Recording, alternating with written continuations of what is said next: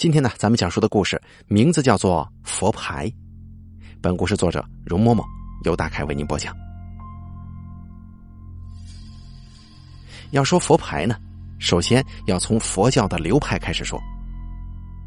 佛教分大乘和小乘，而这里的小乘佛教又包括了南传佛教。很多人说小乘就是南传，这个呢，我个人觉得不太准确。因为南传佛教的地域性很明显，就是东南亚一带流传的佛教，泰国、老挝、柬埔寨等国家，包括我国的云南傣族地区，都属于南传佛教。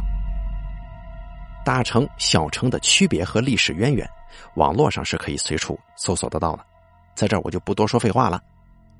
这里呢，只着重指出一点：两个教宗出自一门。实际上啊，大乘小乘都不过是一种比喻而已。大乘欲能度无量众生，小乘欲度少数众生。大成与小乘的分别，只是觉悟境界高低的差别而已。而咱们所说的佛牌啊，就是小乘佛教的产物。大乘佛教是严禁此类物品的佩戴和买卖的。所以很多人说泰国的寺庙都生产佛牌，这就是无知了。泰国虽然是南传佛教属小城，但也不代表没有大乘佛教寺庙的存在呀。所以说出这种话的，无非只有两种人：无知的佛牌信奉者和无良的买卖佛牌商家。下面呢，让咱们来谈一下佛牌的起源。历史上的东南亚跟其他地方一样，充斥着战争，而东南亚的战争起因。却大多数是因为宗教。那个时候啊，战争频繁，每一次胜利者的征服和奴役，都会有大量的寺庙和珍贵的佛经被毁，或者说是被烧。于是，很多信徒呢，都把佛像、经文等圣物制造成小型饰品，供奉于佛塔之内。目的是，假使在将来佛塔或者佛教文化遭到迫害。也能够通过佛牌传承佛教的文化，以提醒世人，先祖的佛教文化灿烂与光辉，可以让下一代更好更全的了解到佛教文化与知识。佛牌真正的意义是代表着一种信仰与传统的保留。后来，很多参与圣战的战士们会把这些佛牌佩戴在颈部，作为护身符，再投入战争之中。而渐渐的呢，泰国人民相信佛牌有某种神奇的护佑力量，因为佛是会保佑那些为他人牺牲的人们的。于是，普通的民众也开始佩戴佛牌了，佛牌也开始在这个泰国流行起来。所以，佛牌一开始呢是用来作为一种护身符，佩戴在颈部，以保护人的安全或者增强信念用的。说到这儿啊。咱们就明白了两点了：一，泰国不是所有的寺庙都生产佛牌；二，佛牌历史悠久。可是现在市面上流行的这些佛牌到底属于什么呢？我说过一句话啊，泰国正经的寺庙是不生产这些佛牌的。很多人说我的话，泰国绝对不正确。但是我想请问。自古以来，佛牌只是一个护佑意义的护身符。那么，它那么多繁琐的其他功效是怎么出现的呢？什么招桃花、助事业、防小人、招金钱等等等等，这些都不是佛牌一开始时出现的意义。那么，这些功效是什么时候出现的呢？大家心里都有数。最近几年，佛牌越炒越火。无数关于佛牌稀奇古怪的理论层出不穷，原因何在？归根结底，就是一个“例子。真正的佛牌是由圣僧的骨灰、花粉、泥土、佛经碎片、药草、寺庙香灰、宝石等物品制造。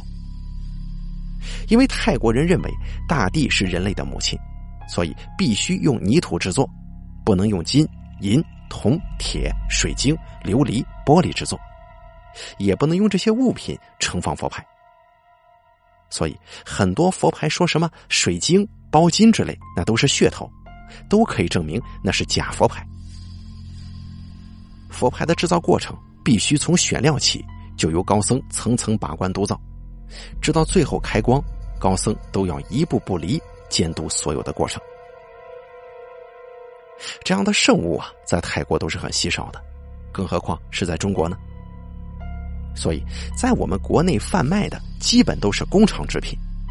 泰国人轻视的称这些佛牌为“老板圣物”，因为这些佛牌存在的意义就是为了给那些黑心商家盈利而已的。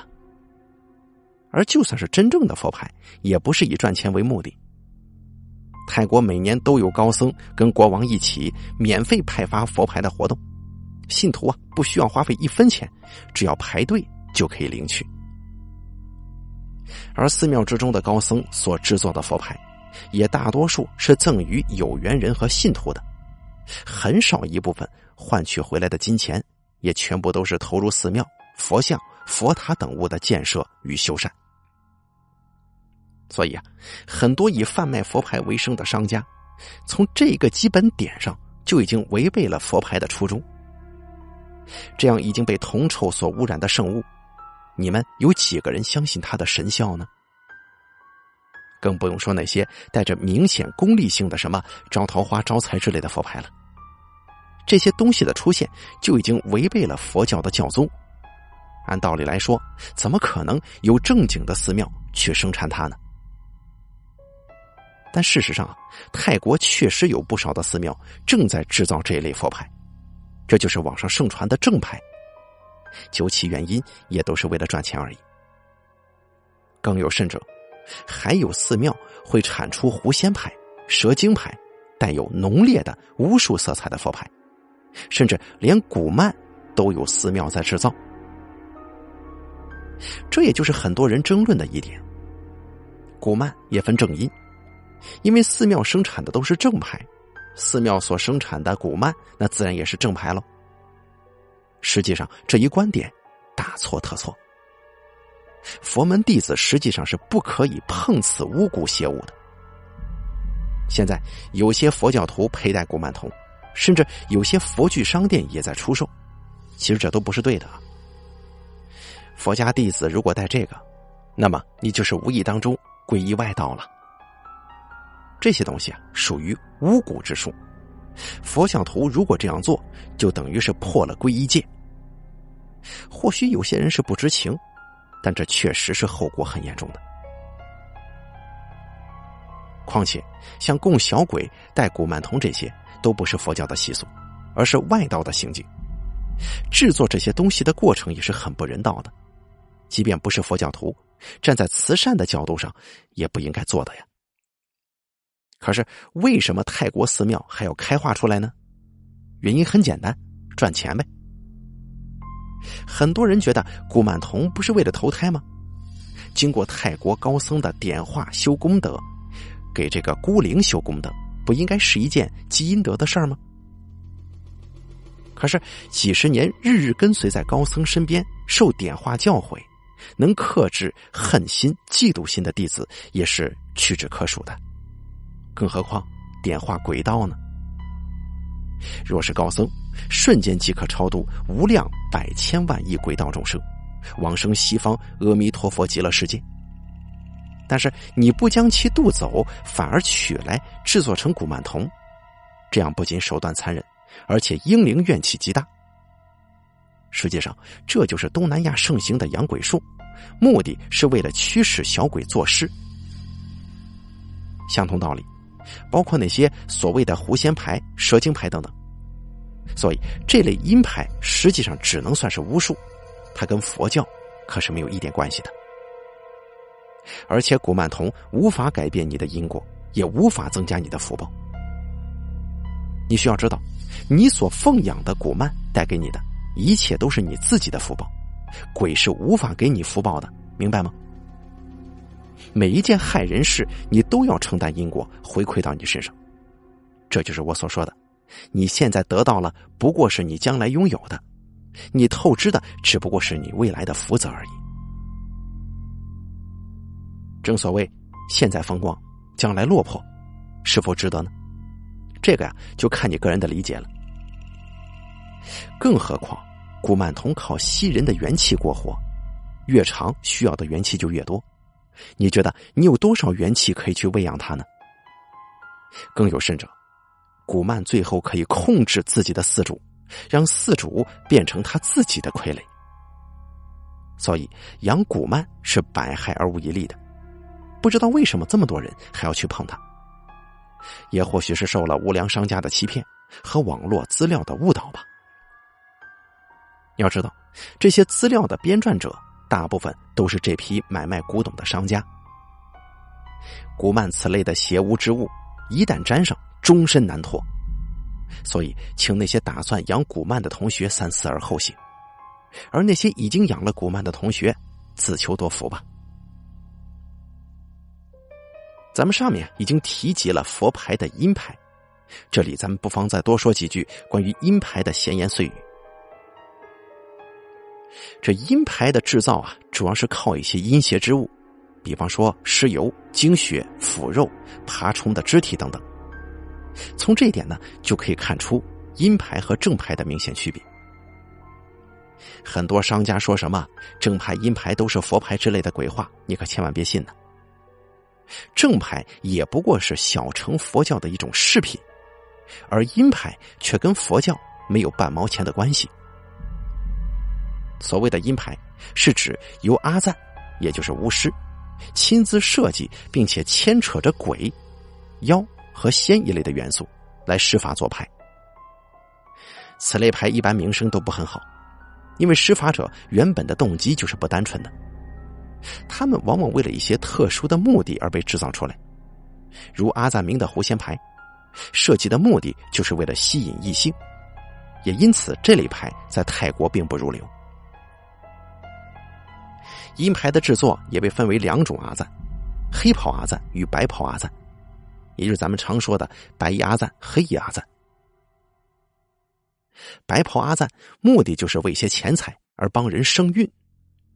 一般呢，也只是一些普通百姓当中的一员。这类阿赞制作的牌，往往比正牌要灵验的多，但是没有黑袍法师的牌邪气大，也算是比较受百姓的爱戴。但他呢，终究不是光明正大之物，阴邪之气恐有不妥呀。黑袍阿赞属于因为被信仰背叛或者犯了佛门重戒的僧人或法师，远离城市。并且在山岭或溪边修行的人，而这类人呢，法力十分高强，制作的阴牌古曼也经常是由弃婴尸体或者动物器官组成，效力异常强大，而且基本是拿钱办事的性质。因此啊，在这里奉劝广大爱好者小心为上。哎呀，说了这么多了，每个人都有自己的选择。但是我劝大家还是要思考周全一些，毕竟影响的可是后半辈子呀。反正我个人是不会碰佛牌的。现在很多小姑娘已经把请佛牌当成了一种时尚，而不知其背后的风险。很多佛牌卖家连大小乘佛教都分不清，却一口一个“我们佛家弟子怎么怎么着”。在这个素食时代里，备受追捧的佛牌无疑是一场。荒诞的信仰快餐，佛牌的好坏啊，大家现在心里自有定论。那你就此打住，让我们结束无意义的争吵吧。好了，由容嬷嬷创作的佛牌的故事，咱们就说到这儿了。这个故事呢，讲了佛牌的一些起源呢，还有咱们故事的笔者对佛牌的一个认知。不管大家是否。也是这么认为的，或者说你有更多的其他想法，这个呢其实都不重要。大概个人相信啊，人自有福报，行善事，做好人，自然福泽深厚。您觉得呢？